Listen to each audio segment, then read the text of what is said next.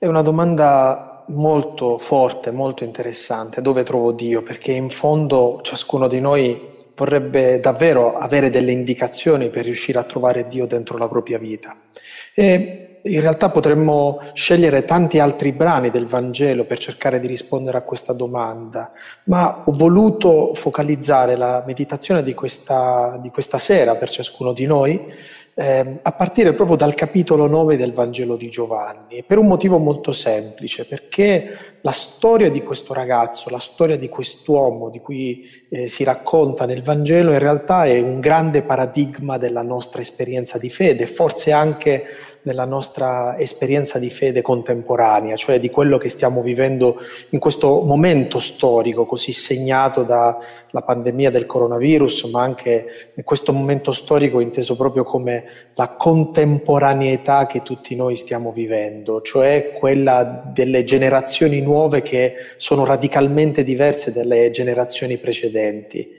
I nostri ragazzi, i nostri giovani, le persone che incontriamo dentro le nostre comunità hanno addosso un vissuto, hanno addosso una sensibilità, un modo di stare al mondo che è molto diverso dalle generazioni precedenti.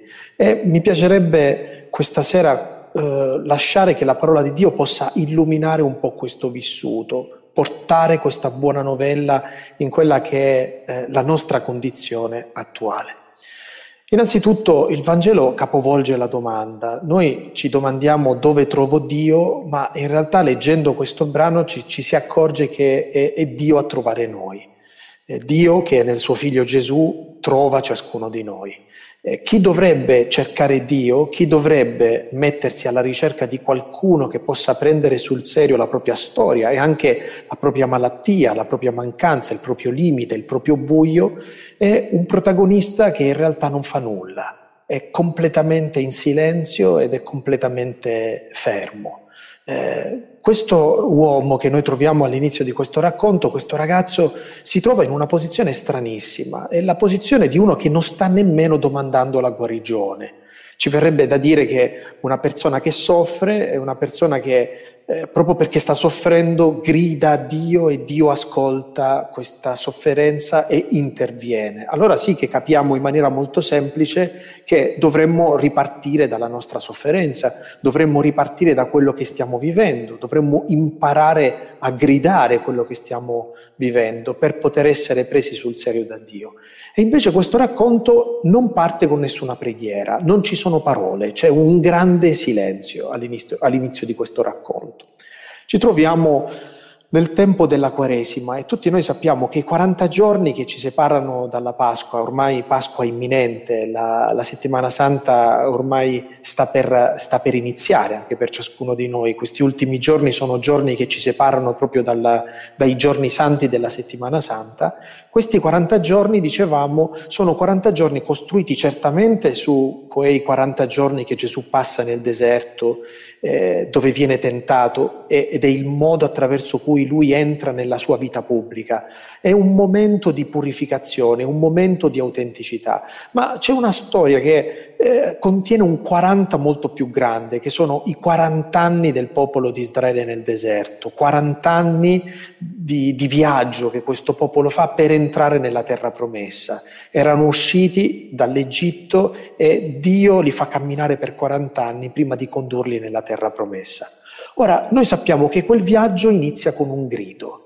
Il Signore ascolta il grido di questo popolo oppresso, il Signore ascolta il grido, la sofferenza, il disagio, dovremmo dire, di questo popolo e ascoltando la voce di questo disagio corrisponde a questo grido, a questa preghiera, mandando Mosè, mandando qualcuno a liberarli, qualcuno a condurli.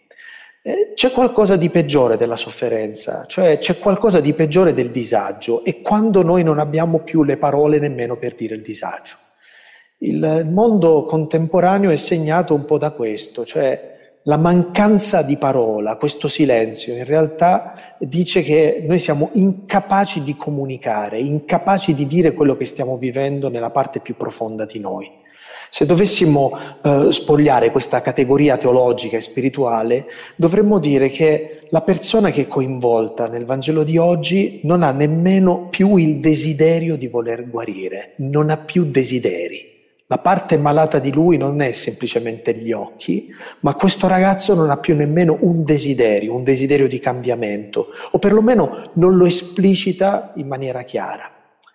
Non viviamo noi forse in un momento dove i nostri desideri si sono ammalati? Non viviamo noi in un momento in cui la cifra più importante sembra l'apatia, la mancanza di passionalità per qualcosa, la mancanza di coinvolgimento per qualcosa? Non ci sono cose che ci coinvolgono, che coinvolgono i nostri ragazzi, i nostri giovani, fino al punto da infiammare il loro cuore, da coinvolgerli in maniera profonda.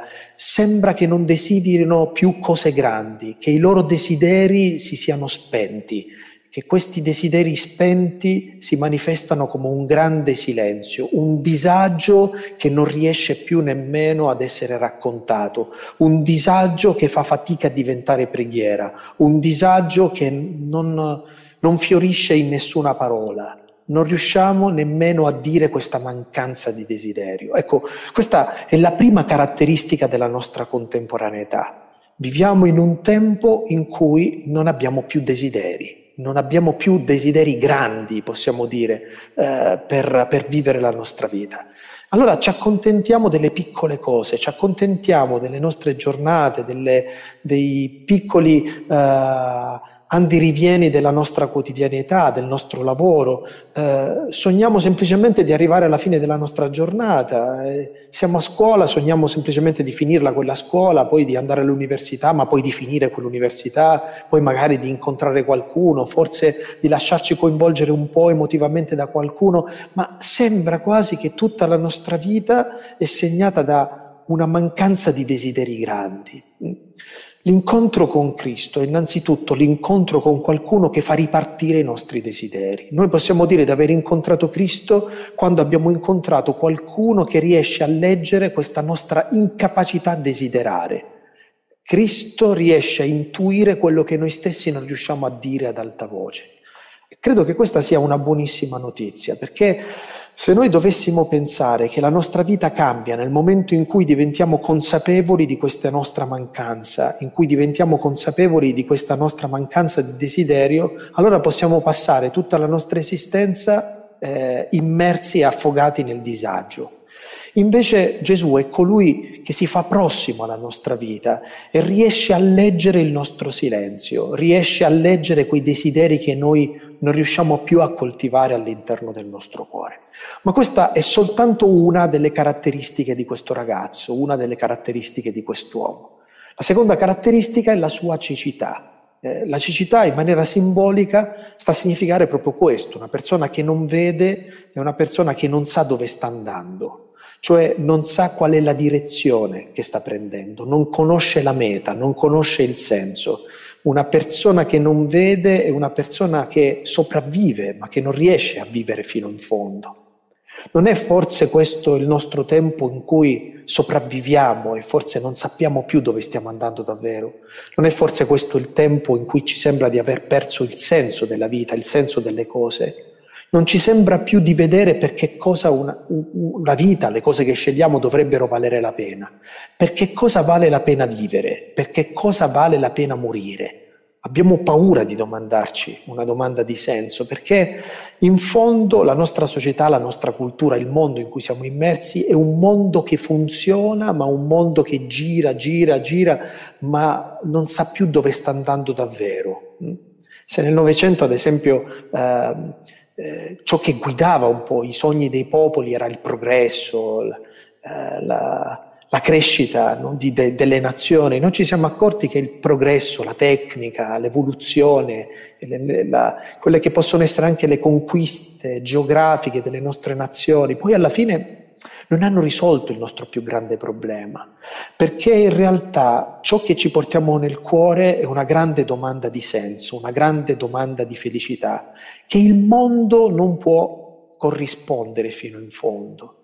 In realtà la felicità che l'uomo cerca non è una felicità che l'uomo può trovare nelle cose del mondo, non le può trovare nell'evoluzione tecnologica, non le può trovare nel progresso, non le, può, non le può trovare in una politica, in una certa economia. Non ci sono cose nel mondo che possono rispondere a questa domanda di senso, perché noi sappiamo che l'uomo avverte che la sua vita è significativa solo nel momento in cui ama. Quando tu ami e hai un motivo per cui amare e hai qualcuno da amare, allora hai trovato un motivo valido anche per vivere. Se uno ti dice che devi svegliarti la mattina soltanto perché devi funzionare, a un certo punto eh, non desideri nemmeno più vivere. Se qualcuno ti dice che devi svegliarti la mattina soltanto perché devi lavorare, soltanto perché devi produrre, allora non ti viene più voglia di vivere. Se qualcuno ti dice che ti devi svegliare la mattina e devi fare semplicemente le cose perché qualcuno l'ha stabilite, perché la società le ha stabilite, allora tu ti accorgi che la tua vita è vuota, che non sai veramente dove stai andando, non sai qual è il significato della tua vita, non sai che cosa vuoi. Allora, questa è la situazione iniziale che ci viene raccontata nel Vangelo e ciascuno di noi può trovare all'inizio proprio di questo racconto, nel non detto di questo racconto, uno specchio per se stesso. Ad esempio, sarebbe bello se ciascuno di noi si domandasse quali sono i miei desideri. Cioè, se io dovessi dire ad alta voce che cosa desidero, eh, che cosa diremmo ad alta voce? Qual è il nostro grande desiderio, quello che muove tutta la nostra vita? Non abbiamo noi forse anche lo stesso problema di quest'uomo? I nostri desideri assomigliano più a dei capricci, sono troppo piccoli per poter contenere il grande mistero dell'esistenza ma nessuno di noi può davvero lasciarsi eh, cambiare da questo incontro con Cristo se innanzitutto non si, eh, non si domanda in maniera leale a che punto sono i, i nostri desideri. Io ad esempio sono un sacerdote, mi devo domandare qual è il desiderio più grande nel mio essere prete. O ci sono in mezzo a voi delle persone che vivono in famiglia, qual è il desiderio più grande quando avete deciso di amare qualcuno? Ci sono in mezzo a voi persone che hanno scelto un'università. Qual è il desiderio più grande che vi ha guidato quando avete scelto quella facoltà? Qual è il desiderio più grande che vi guida quando praticate uno sport? Qual è il desiderio più grande che vi guida quando partecipate alla vita comunitaria? Qual è il desiderio più grande che vi guida quando ascoltate la cronaca che stiamo vivendo di questi nostri giorni? Cioè, di che cosa ci accontentiamo in realtà? E quali sono i grandi desideri che dovrebbero muovere la nostra esistenza? Quest'uomo dovrebbe desiderare di guarire, desiderare di tornare a vedere, ma c'è proprio questa mancanza di desiderio.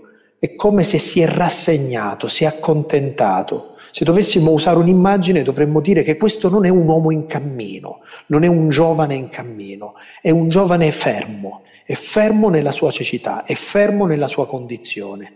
Non desidera nulla, non cammina, non procede, non domanda, eh, non osa, non sceglie. E allo stesso tempo è un ragazzo che non avverte più il senso profondo di ciò che vive, e, e perché non lo vede, perché non sa dove sta andando. Questo è un ragazzo cieco, un ragazzo che non vede. Ehm, dietro questa immagine esistenziale che ci dà il Vangelo c'è qualcosa che eh, ci indica la cifra vera eh, di ogni cambiamento per ciascuno di noi. E cioè se tu non riparti dai tuoi desideri e non riparti dalla domanda di senso, cioè da questa domanda di felicità che ti porti nel cuore, non riesci a capire nemmeno niente del Vangelo, non riesci a comprendere nulla ne- nemmeno di Cristo. Ma ci sono approcci diversi, domande che a volte sono domande sbagliate, che noi ci facciamo proprio davanti alla mancanza dei nostri desideri, proprio davanti alla mancanza di senso che viviamo. Un po' come dire, tu stai male? A volte, davanti al disagio che stai male, tu ti fai la domanda sbagliata. E la domanda sbagliata qui nel Vangelo la fanno i discepoli, che a un certo punto cominciano a domandare a Gesù, ma di chi è la colpa? Perché questo ragazzo è in queste condizioni? Che un po' se noi dovessimo tradurlo dentro la nostra vita dovremmo dire, ma di chi è la colpa del fatto che io non sono felice? Di chi è la colpa del fatto che i miei desideri sono troppo piccoli o che non ho assolutamente desideri? Di chi è la colpa dell'apatia che attraversa la mia vita? Di chi è la colpa di quella tristezza di fondo che abita la mia esistenza? Di chi è la colpa della, di, di non essere stato educato ad avere una domanda di senso, ad avere una domanda di felicità? Eh, con chi dobbiamo prendercela? Con chi dobbiamo prendercela del perché noi siamo in questo disagio, in questa situazione? Ecco, nel mondo contemporaneo molto spesso questa, questa pratica di, di voler rispondere a questa domanda di chi è la colpa a volte occupa tutta la nostra vita. Passiamo tutta la nostra esistenza a stare male e a cercare di trovare un colpevole, a cercare una spiegazione del perché noi stiamo male, pensando che se troveremo una spiegazione troveremo anche una soluzione. E questo io credo che sia un inganno un inganno che tante volte ci fa sprecare la vita e ci fa passare molto tempo, molti mesi, molti anni dietro una domanda sbagliata. Perché vedete amici, la cosa più interessante non è capire di chi è la colpa, ma è capire che cosa Dio può operare a partire da quello che io sono in questo momento. Quanto Dio è abbastanza grande da poter dettare le regole anche davanti alla mancanza di miei desideri, davanti alla mancanza eh, di significato, davanti alla mancanza di prospettive che io mi porto avanti. Eh, il Vangelo ci tiene a dire che quest'uomo non vede, questo ragazzo non vede, ma Gesù vede quest'uomo, Gesù si accorge di quest'uomo, Gesù si accorge di questo ragazzo. Ed è Gesù che prende l'iniziativa, è Gesù che fa qualcosa nei confronti di questo ragazzo. Già qui c'è la dinamica del Vangelo. Voi sapete che la parola Vangelo significa buona notizia. La buona notizia che ci sta dando questo brano del Vangelo è che anche se noi siamo completamente a terra, completamente svuotati, completamente apatici, tristi, se la nostra vita è bloccata, se non sappiamo dove andare, se non sappiamo nemmeno desiderare, se non sappiamo nemmeno che cosa è conveniente domandare per venire fuori da questo pantano, questo non blocca Gesù. Non blocca Gesù da accorgersi di noi e da fare qualcosa per ciascuno di noi. Ecco perché la risposta di Gesù ai discepoli è straordinariamente bella e spero che possa arrivare a ognuno di voi anche come una grande consolazione. Quest'uomo è in questa condizione eh, non perché ha peccato semplicemente suo padre, sua madre, non è qui semplicemente perché è il frutto della sua storia, non è qui eh, semplicemente perché abbiamo trovato dei colpevoli, è qui perché si manifesti la gloria di Dio. Così come nell'Antico Testamento, a un certo punto il popolo di Israele, che vive nella schiavitù, che vive nella sofferenza, vede compiere i grandi prodigi di Dio, che lo tirano fuori, che tira fuori questo popolo dalla schiavitù dell'Egitto e lo conduce dentro la terra promessa, e quindi la schiavitù e la sofferenza dell'Egitto diventano l'occasione attraverso cui Dio si manifesta, così può esserlo per ciascuno di noi. Sei triste? La tua tristezza può diventare l'occasione che Dio userà per manifestare la sua gloria. Eh, non sai che cosa farne della tua vita? Ecco, questo essere spaesato può diventare l'occasione attraverso cui Dio può manifestare la sua gloria. Eh, se ti senti frantumato per la storia che hai vissuto, ti sembra che sei a pezzi e che non riesci ad andare avanti, ecco, questa, questa tua fragilità, questa tua debolezza può essere il modo attraverso cui Dio vuole manifestare la sua gloria. Cioè noi dobbiamo smettere di guardare la nostra vita pensando che siamo semplicemente sfigati o che se siamo, se siamo semplicemente sfortunati. Non dobbiamo continuare a guardarci semplicemente come se fossimo delle vittime. Dobbiamo guardare la nostra vita, anche quando la vita si manifesta come qualcosa che ci schiaccia, come un'opera attraverso cui Dio vuole manifestarsi. Quindi la grande domanda è, io credo che Dio può manifestarsi anche dentro la mia vita così com'è in questo momento? Io credo che Dio può manifestarsi nel mio disagio. Io credo che Dio può manifestarsi in questa situazione che per me è una situazione di immobilità, è una situazione di impossibilità è una situazione in cui io non posso fare nulla, non riesco a fare nulla, ma perlomeno io credo questo, ecco, è, è qui che comincia a giocarsi la nostra fede cristiana. Tu cominci a credere davvero in Cristo quando smetti di confidare semplicemente nelle tue forze, perché ti sei accorto che con tutto l'impegno che tu ci hai messo non sei riuscito a venire fuori da quelle sabbie mobili, e cominci invece a, ad avere fiducia in Gesù che è capace, a partire proprio da quelle sabbie mobili, di costruire invece una casa sulla roccia, qualcosa di molto più importante.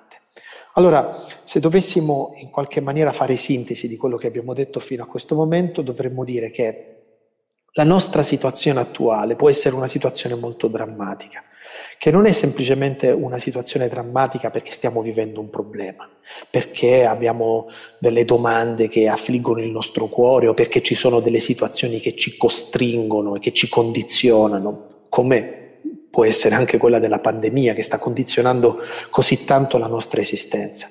C'è qualcosa di più drammatico di un condizionamento, c'è qualcosa di più drammatico del nostro disagio, che è la mancanza, l'incapacità a manifestare questo nostro disagio, è il nostro silenzio, il non riuscire a pregare, il non riuscire a dire, a gridare, a comunicare quello che stiamo vivendo, il nostro non avere più desideri. Questo è ancora più drammatico di un condizionamento.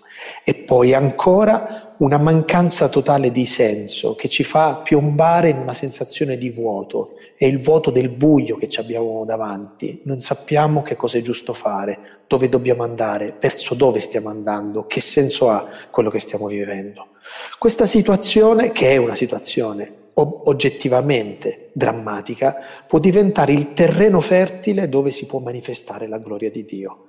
Gesù dice che la cosa più interessante davanti a questo disagio non è semplicemente interpretarlo, non è vivisezionarlo, non è fare l'autopsia del nostro disagio, ma è cominciare a domandarci se crediamo o meno che Gesù può fare qualcosa a partire dal nostro disagio. Ed ecco che lui comincia a fare qualcosa a partire proprio dal nostro disagio. E fa qualcosa che um, ha un sapore quasi incomprensibile a una prima lettura, perché potrebbe semplicemente comandare a quest'uomo di tornare a vedere, certamente quest'uomo eh, eh, sarebbe tornato a vedere in maniera molto perfetta. Eh, ma il problema è un altro. Gesù non vuole fare questo, non vuole fare un miracolo così semplice, così immediato. È come se ci indicasse invece una sorta di pedagogia, qualcosa che dobbiamo imparare, che se portiamo all'interno della nostra vita può darsi che ci conduca al medesimo risultato, ci conduca al medesimo miracolo. La prima cosa che fa Gesù è prende l'iniziativa con la sua saliva, prende della terra, la impasta con la sua saliva, la mette sugli occhi di quest'uomo, sugli occhi di questo ragazzo. Il gesto che può sembrare un gesto ripugnante, in realtà suggerisce qualcosa di molto più importante, cioè suggerisce il fatto che Gesù sta costruendo con la persona che c'ha di fronte non una semplice relazione. Lì c'è saliva che tocca il corpo di un'altra persona. Eh, è un gesto di profonda intimità.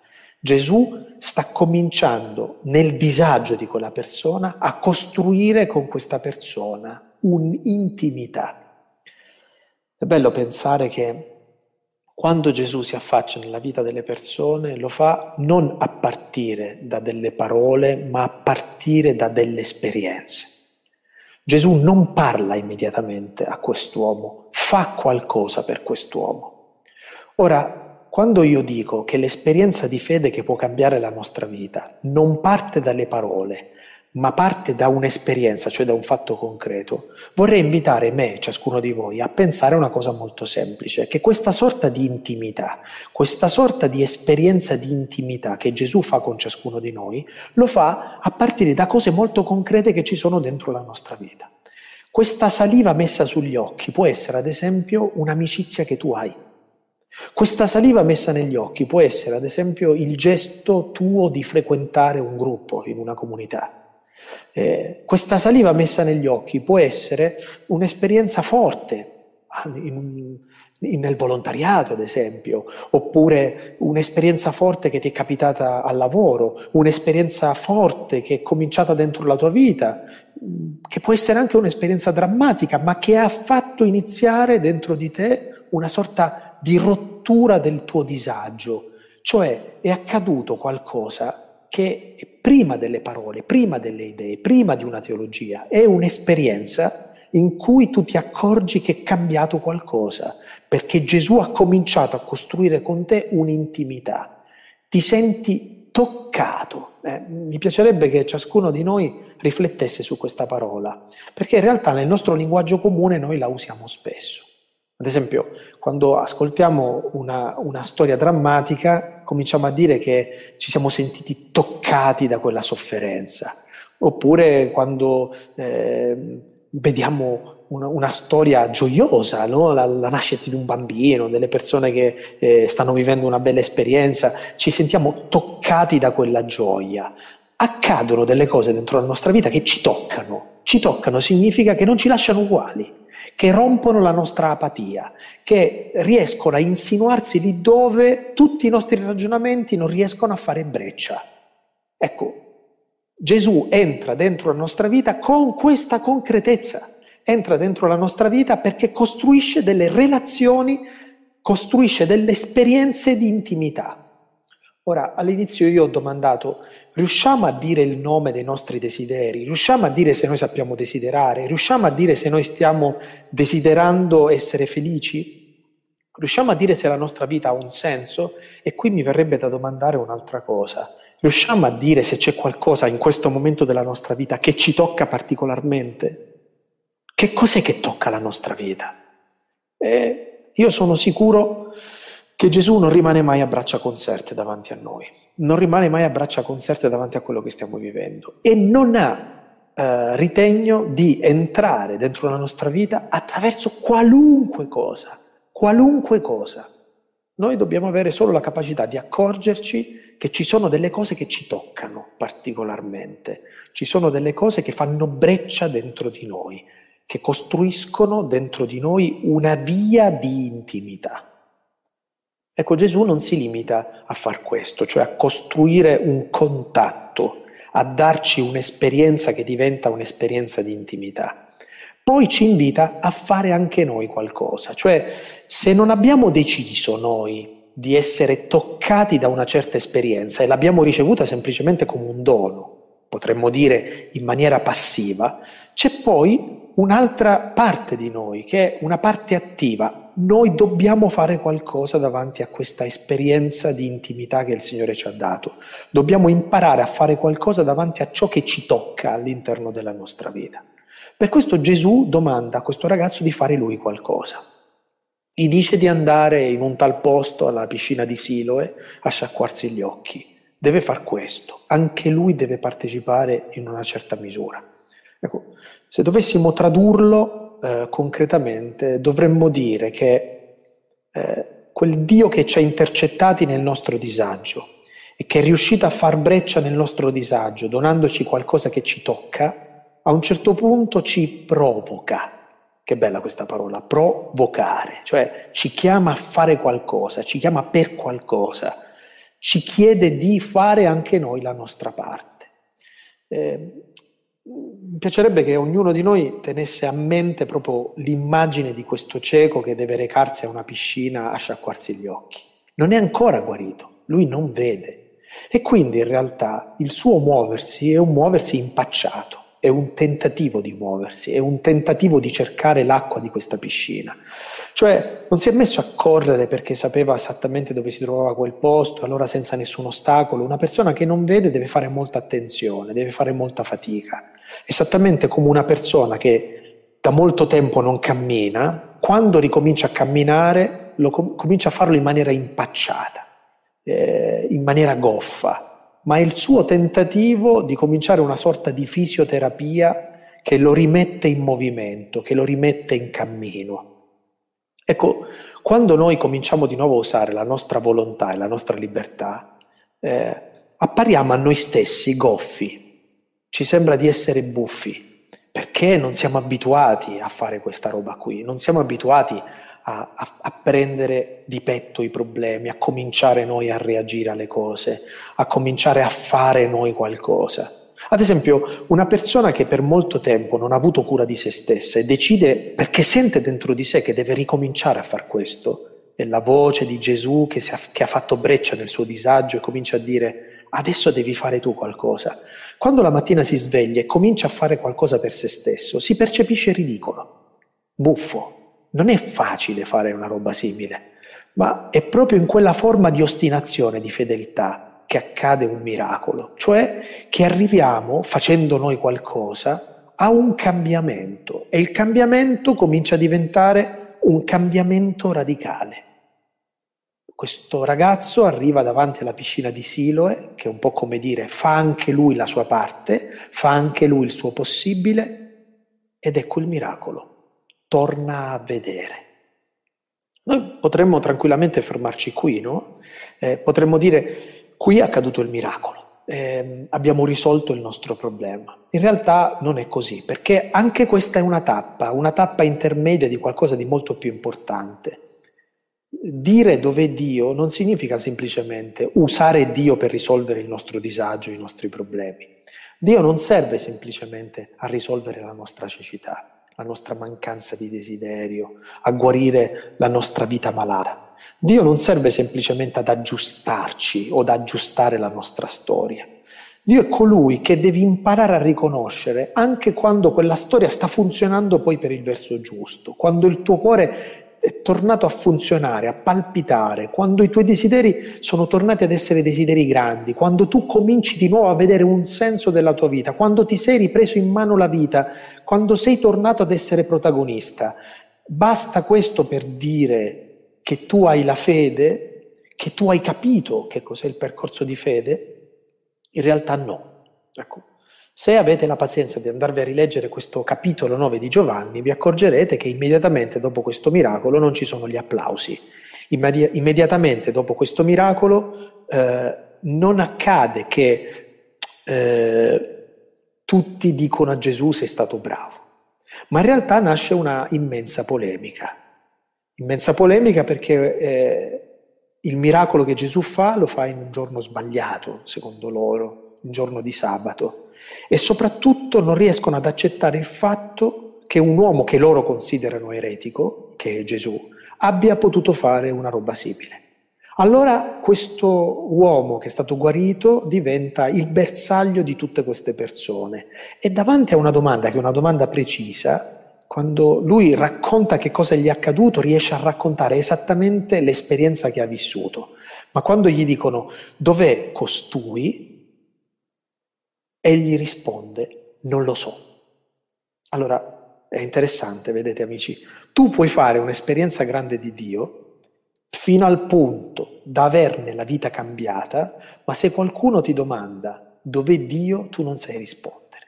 Perché la cosa di cui hai fatto esperienza è l'esperienza della grazia di Dio che ti ha guarito, ma tu ancora non hai conosciuto il suo volto, ancora non, non sei riuscito a mettere i tuoi occhi nei suoi occhi. Ancora tu non hai riconosciuto Gesù. Hai preso semplicemente qualcosa di Lui, hai usufruito del potere di Gesù, ma ancora non hai conosciuto Gesù. Eh, apro e chiudo una velocissima parentesi, l'accennavo prima. Qui il problema fondamentale, la grande polemica che riempie questo racconto è che non credono a questo ragazzo, chiameranno i suoi genitori, nascerà una grande polemica rispetto a questo miracolo. Insomma, è l'incontro della fede con gli schemi. Vedete cari amici, tutti noi siamo malati di schemi. Gli scribi e i farisei sono categorie che ci portiamo dentro di noi. Lo scriba e il fariseo si sente rassicurato dalla legge, cioè si sente rassicurato da uno schema. Egli pensa dentro eh, se stesso che se starà allo schema, se seguirà perfettamente la legge, allora sarà felice, tranne poi accorgersi che non basta seguire i comandamenti per essere felici, c'è bisogno di un passaggio più grande, tranne poi accorgerci che non è la legge a salvarci, non sono i nostri schemi a salvarci. Allora, quando tu fai un'esperienza autentica di Gesù Cristo, si crea dentro di te una sorta di lotta tra l'esperienza che hai fatto e i tuoi schemi, i tuoi limiti, i tuoi pregiudizi, quello che tu pensi della vita, eh, la, la tua ricerca di rassicurazioni. Eh, la fede cristiana molto spesso toglie le rassicurazioni perché ci mette in cammino. Se tu vuoi essere rassicurato, io ti posso chiudere in uno sgabuzzino, chiudere a chiave, allora è sicuro che tu, tu, tu lì sei al sicuro, ma sei chiuso, sei fermo. Se tu invece decidi di venire fuori da questa stanza eh, e ti metti a camminare, decidi di metterti in una situazione di precarietà la fede cristiana non rassicura, incoraggia il cammino. anzi demolisce gli schemi perché sa che arriva un momento in cui le stampelle ti aiutano a camminare finché non impari a camminare bene, ma sarebbe sbagliato se per tutta la vita tu camminassi con quelle stampelle. Deve arrivare un momento in cui tu, avendo usato di nuovo bene le tue gambe, i tuoi muscoli, non hai più bisogno delle stampelle. Se ti aggrappi sempre a delle stampelle, allora la tua è sempre una guarigione a metà, la tua è sempre una vita imprigionata un po' come dire voglio lasciare l'Egitto ma non del tutto, vorrei camminare ma voglio tenermi anche le stampelle, vorrei essere libero ma voglio tenere sempre un piede dentro la gabbia. Uh, arriva un momento in cui noi dobbiamo liberarci della dittatura degli schemi, della dittatura delle stampelle, che è un po' se noi dovessimo dire a noi stessi che c'è un momento della vita in cui abbiamo bisogno degli schemi perché se non avessimo delle regole, se non avessimo degli schemi noi non potremmo eh, andare da nessuna parte, ma dobbiamo accettare che man mano che progrediamo nel nostro cammino di fede, tu incontri Dio quando incontri qualcuno che è più grande delle rassicurazioni che cerchi, che è più grande degli schemi che tu ti porti dentro e devi essere disposto a mettere in crisi i tuoi schemi perché possa entrare qualcosa che è più grande del tuo schema. La vita di Cristo è una vita che non può essere contenuta in nessuna tecnica, in nessuna regola eh, ristretta, disumana. Ai tempi di Gesù, ma vedete questa è una roba che accompagna tutta l'esperienza della fede, ai tempi di Gesù, a un certo punto Gesù deve costantemente andare in polemica con gli scribi e farisei e dire agli scribi e farisei, ma insomma, è il sabato per l'uomo o è l'uomo per il sabato? È l'uomo per la regola o la regola dovrebbe aiutare l'uomo? Eh, insomma, dobbiamo sempre ridimensionare questo nostro rapporto con gli schemi. Chiusa questa parentesi. Ecco allora che facciamo questo ultimo passo in avanti, dopo che quest'uomo ha lottato con questi schemi, dovremmo dire, e viene cacciato fuori eh, dalla sinagoga e quindi viene messo fuori dagli schemi, eh, la sua situazione sembra una situazione drammatica perché sembra rifiutato, ma è proprio in quel rifiuto, in questo essere uscito fuori dal semplice schema, che lui finalmente incontra Gesù, ma non sa che è Gesù. Voglio dirvi un segreto che in questi giorni mi capita di ripetere spesso alle persone che, che incontro anche attraverso questa modalità con cui noi ci stiamo incontrando questa sera, e cioè che eh, quando tu vivi l'esperienza della Pasqua, la Pasqua è incontrare Gesù ma non sapere che è Gesù, o perlomeno non sapere che è subito Lui. C'è bisogno di tempo e c'è bisogno di una mediazione prima di accorgersi che di fronte tu hai Gesù. E, e all'inizio pensi che sia il giardiniere, lo pensava la Maddalena, che sia uno straniero, lo pensavano i discepoli di Emos, che sia un fantasma, lo pensavano i discepoli che si trovavano chiusi nel cenacolo. Tutti loro fraintendono questa presenza e soltanto dopo un po' riescono ad accorgersi che quell'uomo non è un giardiniere, non è uno straniero, non è un fantasma, ma è Gesù ed è Gesù risorto. Allora questo uomo che ancora non si rivela pienamente a al cieco guarito, eh, parla con questo ragazzo e gli, gli chiede di fare la professione di fede. Ecco, qui sì che ci troviamo davanti alla grande professione di fede. Lì sì che finalmente questo ragazzo potrà rispondere alla domanda, ma dov'è, dov'è Dio? Dov'è Dio? E Gesù domanda, tu credi nel figlio di Dio? E questo giovane risponde con una sincerità disarmante, disarmante, dice e, e chi è quest'uomo perché io possa credere in lui? Chi è? E Gesù gli dice, tu l'hai già visto, è colui che ti sta parlando. Sapete, sapete cosa significa? Significa che Dio è qui, in questo momento, nella nostra vita, ma noi non sappiamo che è qui, perché non abbiamo occhi capaci di riconoscere che Lui è qui. Il dono della fede è il dono di accorgerci che Dio non è altrove, non è nell'aldilà, non è fuori dalle nuvole, non è chiuso in un cielo come un luogo geografico, ma Dio è qui ed è presente in mezzo a noi E le persone che hanno questo dono di fede si accorgono a un certo punto che tutto quello che stanno cercando è in questo momento della loro vita, è davanti ai loro occhi. Per questo cominciano a vivere bene e appassionatamente tutto quello che hanno sotto gli occhi, perché la loro fede è capace di intravedere in delle cose che fino al giorno prima ci sembravano cose banali, persone banali, situazioni banali, Gesù. Eh, questa non è una roba che nasce dai ragionamenti e non nasce nemmeno dall'educazione e non può nascere nemmeno da una catechesi. È un dono, è un dono che va chiesto. Dov'è Dio?